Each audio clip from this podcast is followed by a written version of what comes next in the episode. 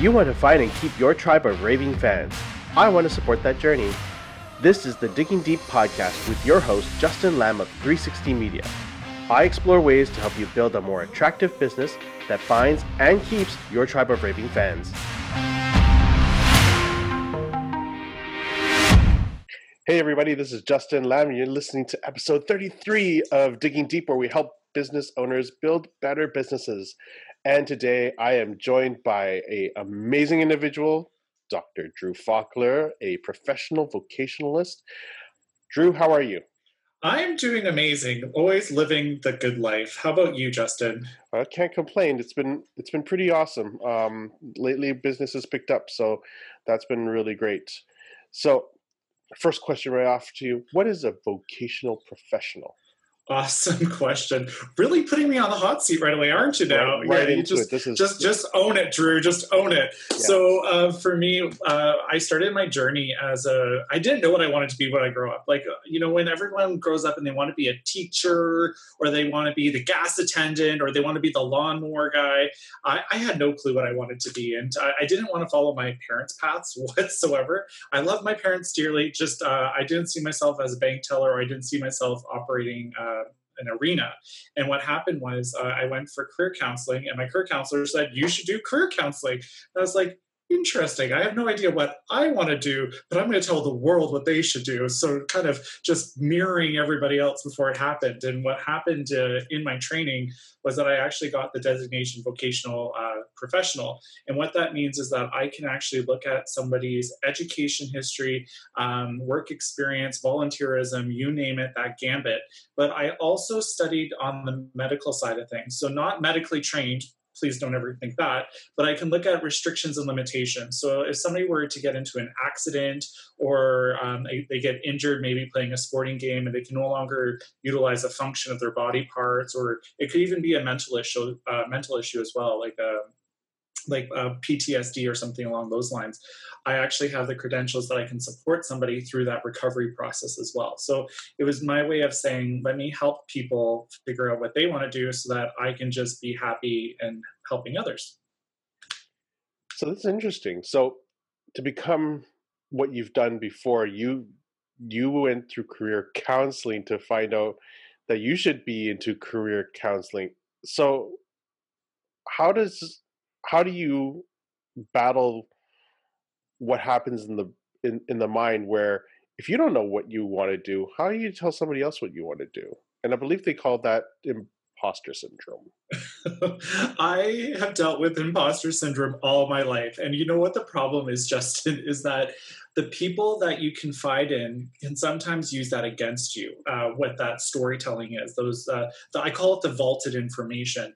And what happened was my high school teachers, uh, when I was going through high school, because I didn't know what I was doing, I was picking subjects at random. I had no idea what I wanted, and uh, they're like, maybe you should just settle. Like you should just like do like an entry level job be happy, content. And I was like, that doesn't sound like me at all.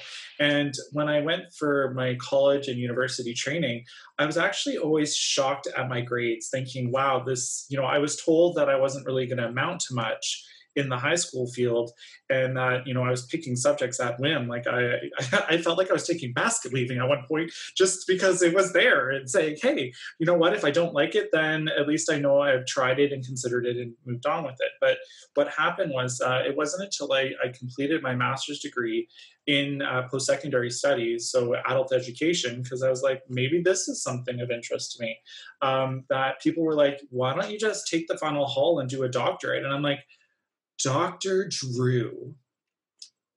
Nice ring to it. Let's try it. So applied, went through the process. I had my defense and all that fun stuff. I would never wish that upon anybody, by the way. At defense, I had like six people I had to present uh, my findings and my research.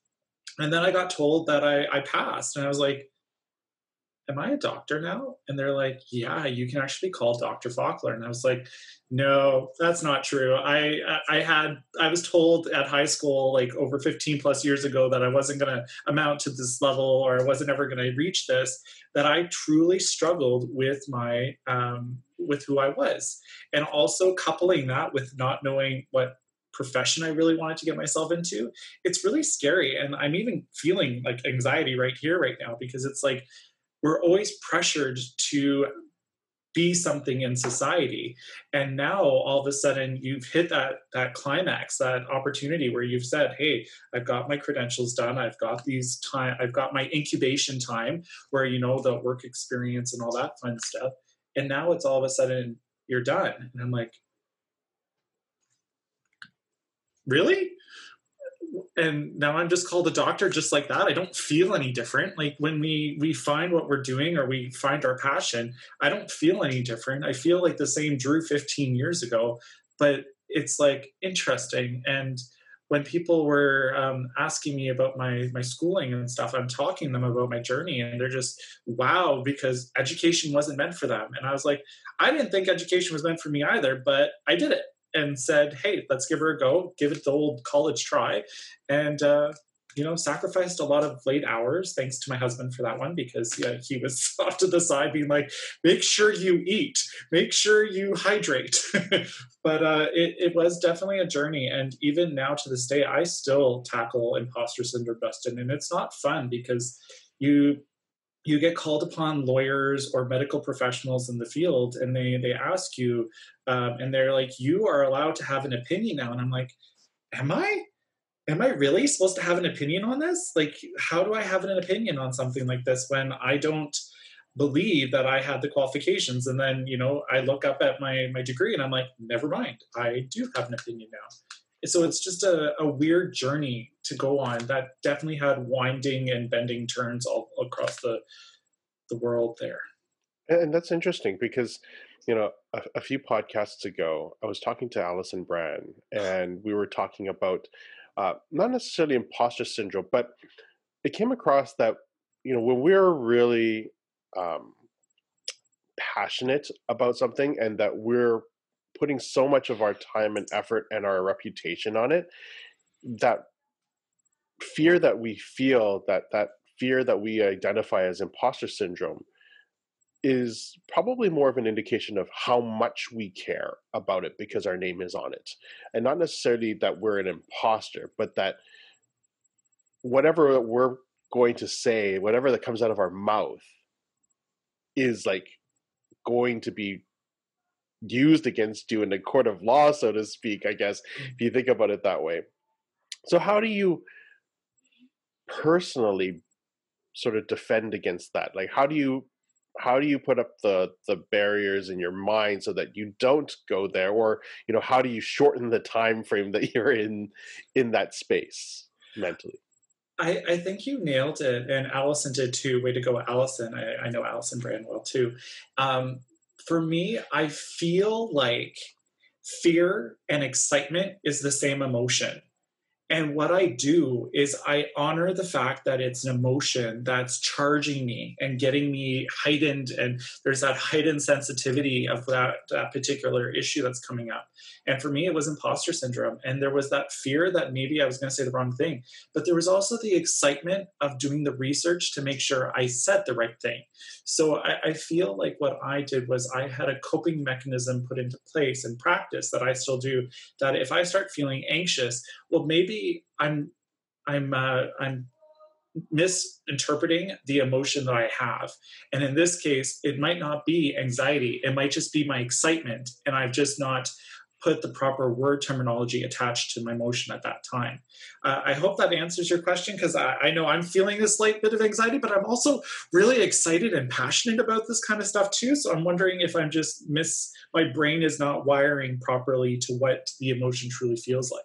And, and that's really interesting that you touched upon that because um, you know in in the journey that i've had um, through, through the different courses and and things and unfortunately it's hard to really pinpoint a single um, source of where I learned that from. It's it's our brain is hardwired to to be fearful of things. Mm-hmm. Um, you know, it's the the fight or flight syndrome, and for us. Um, when we're in that space, our brain is trying to protect us at all costs. And so it's better to fear than it is to just be excited because excited doesn't seem like it's a it's an emotion that does anything extra for you it's just exciting so your your brain is trying to interpret all these signals and and you you hit it like really solidly in that we need to as individuals separate those emotions um, away from the factual statements and then be at peace and accept and embrace the emotion as its own separate entity. And then looking at all the factual information you know clear of emotion and then being confident in that what we're delivering uh, and what we're, we're, we're putting out there is sound information um, and and that we can be confident in doing so and if we continually work on separating those emotions over time it gets faster it gets easier and i think it pushes us forward well, I think you're right that it, it puts us, it moves us forward 100%. But I think it's also the journey that we're all living, and no one lives the same journey twofold. Like, uh, I feel like in past lives I've lived different journeys, but at the same time, I feel like this particular journey has put me through a lot of curveballs in my life because no two days are ever the same and i enjoy that about my life i love the fact that i'm not doing a, a, a routine like job and having the same interactions daily because that would bore me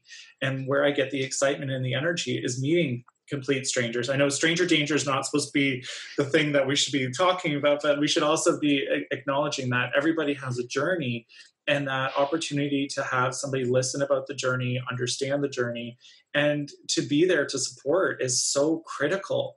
Because, you know, if I didn't like, I had such a great support system through my journey, but I, I know a lot of people that don't. And then that's where I turn into like the biggest cheerleader for a lot of people because they need to have that support mechanism in place too, so that if they aren't successful in how they perceive success, then they have somebody off to the side saying, hey, let's look at the, the wins that you had, and maybe even there are opportunities for growth as well. So I, I don't think of um, I don't think of it as a linear process. I feel like it's the the biggest bending road that you're ever going to see when it comes towards finding out our true identities and what that's going to look like.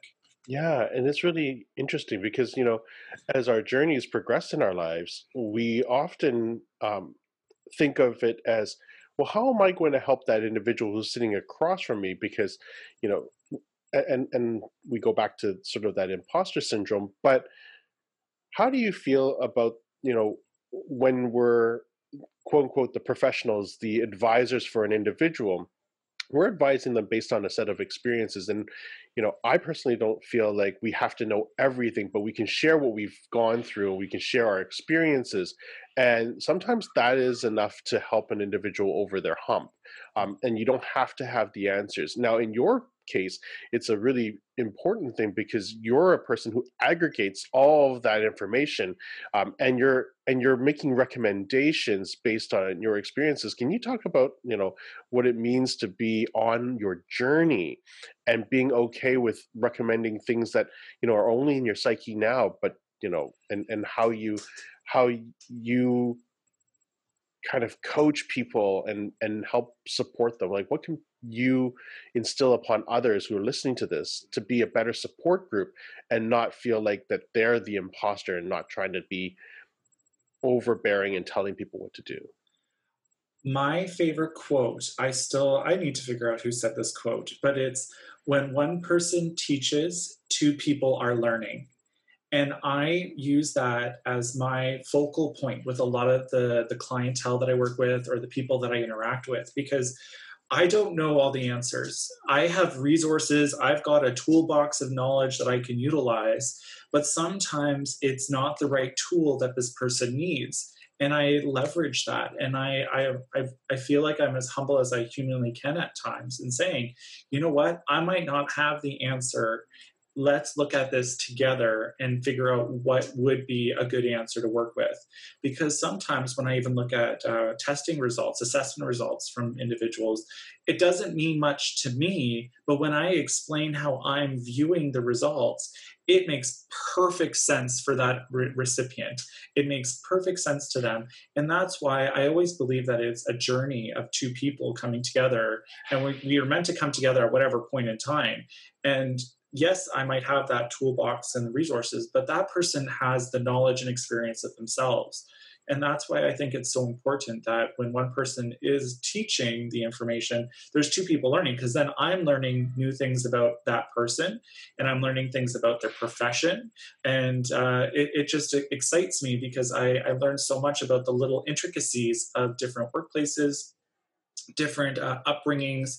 Uh, last week, I was working with somebody that was a nurse, so they were telling me the intricacies of their role, what they had to do every day, and it's just I, what I don't know, I don't know, and I learn, and I hopefully use that for future. And reversely, uh, for that person, is that they're getting some different experience now, and they're learning how things can be uh, perceived differently, and what that could be looking like for them as they continue their journey as well. Amazing. And so can you tell me a little bit about, you know, what what life was like for you then growing up? Like you, I think there's so many things that that now are started to to come into my mind about, you know, what did what did Drew grow up like in order to to sort of find these qualities and then find that niche in in vocational uh, as a vocational professional, like you know, into education. Tell me a little bit about you know what your upbringing was like, some of your early uh, education and personality development. Sure. So, um, my parents pretty much didn't enjoy what they were doing in life, and as a child, you see that they're not happy, and you're kind of like, why do they do what they do? Because it doesn't seem like it's bringing them joy. And I feel like that was something that really resonated me as a child. And I, I call myself the black sheep in my family. Like all my family members are, for the most part, uh, hands on, like realistic jobs. Like I have farmers, construction workers, like they're very hands on oriented people. And here I am, not working anywhere near that more so helping people that may be getting injured from those workplaces. And a prime example was that I was working with somebody uh, two, maybe three weeks ago now, uh, that was in the uh, as was a carpenter and was injured on the job site. And uh, you know, here I am sitting with my like shirt and talking to them, and they're like, "Oh, you wouldn't know anything about carpentry." And I'm like, "Oh, really?"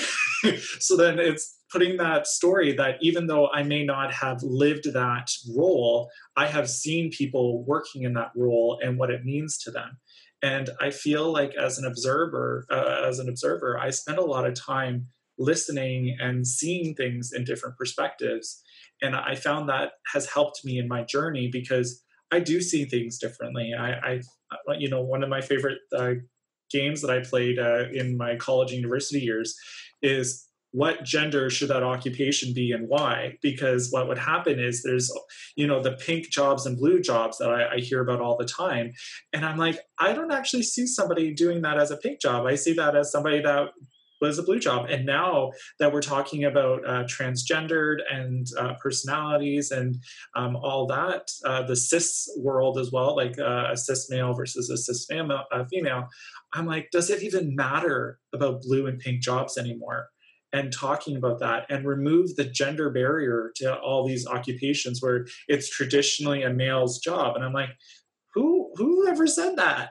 And for me, it's that looking beyond the gender of people, looking beyond the the geography where the person was brought up, the all that stuff, and saying if the person truly wants to do X job, let's help them. Let's give them the tools. Let's give them the resources. Be their cheerleader and say, "Hey, we're here to help," rather than saying, "Sorry, eh, you don't have the right um, the the right." Uh, what it was uh, an uh, anatomy for the job or you don't have the right uh, upbringing to be in that role. So i feel like for me it's that i have seen life as so many different barriers and people unhappy with they're doing that if we are only on this world for i think sometimes a short time why don't we be happy with what we've what we're doing rather than you know being a a drone in a world of you know so many opportunities that you could be something you've always wanted to be. So why do you think people pursue uh, the mundane and and trudge through the unhappy instead of going to the happy? It's because it's safe it's safe. It is something that keeps them comfortable. It's something that keeps them secure in their their happiness and what they what they perceive as happy too. And um and also society sometimes in, inflicts that too on us where they say hey you should be happy if you have x job or you're making this salary expectation you should be happy. Because that's what people are striving to achieve. And sometimes it's saying hey you know what? That's great that that's what society is trying to achieve but this is what my goals are. This is what my ambitions are. Because i still remember in high school when i was told you know what? Your your uh, your grades aren't that great, so uh, you probably may not even get into college. And I'm like, wow, fast forward the clock, and here I am teaching at the college level. So it, it shows you that sometimes even if we're told, hey, you're not going to amount to much, don't don't try. Those people are going to try tenfold harder just to be like, proved you wrong. Hey, how's it going? it's so true. It is so true. I think um, there are many people, especially alpha type people, um, there's a little bit of an fu uh, kind of kind of mentality to it. It's if you tell me I can't, I'm going to do it just so I can say I did, I did it. Um, and, and, it's really interesting. I, I, I, think true bred entrepreneurs have a lot of that in them, um, and and it doesn't matter how tough they'll just eat it. They'll eat the shit and they'll just grind through it just just so that they can say I did it. Now what? Uh, what do you have to say for yourself? And it's so weird. It's it's I don't know if it's a sickness. I don't know if I would call it a sickness, but I, I, think it's definitely something that's put a fire under their butt. And they said, you know what? I want to see what I can do then and really test my limits. And I think that's the another part is that society puts limits eh, on us and tells us, you know, we're not allowed to walk on the middle of the road. We're not because it's not deemed safe. But you see people walking on the middle of the road because it then becomes protected. Like there's stop signs, there's uh, flaggers in, in British Columbia that, you know, that do stand in the middle of the road and guide people in their traffic. So they're actually going contrary to what society says. Don't, don't walk in the middle of the road. But hey, maybe we can walk in the middle of the road if we are actually in a, a safe environment where we can actually test that boundary. Amazing. So one of the things I ask all of my podcast guests, and I didn't prepare you for this because I know you don't have an abundance of things, but what is a uh, a reference, a piece of inspiration that has guided your journey that you could share with the audience that they should, you know, look into and read more about, whether it's a book, a website, um, you know, a mm. magazine article, something that uh, has inspired your journey. I love Dr. Brene Brown. She's probably one of my favorite um, authors, researchers, guides in the wilderness of life. And I personally utilize her um, acronym BRAVING a lot, which is, um, it stands for boundaries. Um, oh, goodness. Now I'm really putting myself um, relatable, accountability, vault, integrity, non judgmental, and generosity. And people resonate to one of those pieces of the um, braving acronym. And what i always do is when i talk to people about the, the braving uh, modality that she shares i always ask people you know what resonates with them? Can i put you on the hot seat? I know you're the, the but, but what is out of the braving? What would be your letter justin when i just rhyme them quickly off to you? Can you do it one more time uh, boundaries, uh, relatability, accountability, vault, which means that you know what you share with me stays with me, uh, integrity, non-judgmental, and generosity. Uh, probably the integrity or generosity. See, and when people hear that, something resonates with them that builds that trust, that builds that foundation of relationship. For me, it's the vault and whenever I get, uh, when I am shared something that is sensitive or um, it's just personal, I turn around and I tell people it's not my story to tell. And I find that with uh, Dr. Brene Brown, when I listen to her talking, that is the foundation of the trust that I believe heavily in. Because if somebody starts talking about somebody else's story, well, then they've already lost my trust and it, it's something that would take a little bit of time for me to rekindle because I don't want to tell my story now to that person because I feel like it's just going to go out and it's not going to be um, kept safe or protected. It's now going to be um, misinterpreted sometimes, or the the connotations aren't there as well, and it just makes people feel like uh, you know I, I don't feel good when I hear that, and that's why I'm like, you know what, that doesn't sound like your story to tell. Whose story is it? And they're like, actually, it's somebody, and I was like, maybe that person should be sharing that story so that people get the the general the genuine uh, feeling and emotion that's attached to it as well. So that's why I think that's uh, Dr. Brene Brown's braving is uh, the anatomy of trust is what it's called. Amazing. Well, thank you so much for sharing that. So, for those listeners who are listening, and how can they connect with you to learn more about uh, you know, vocational uh, uh, professional work and and helping them, you know, find their perfect place in the world?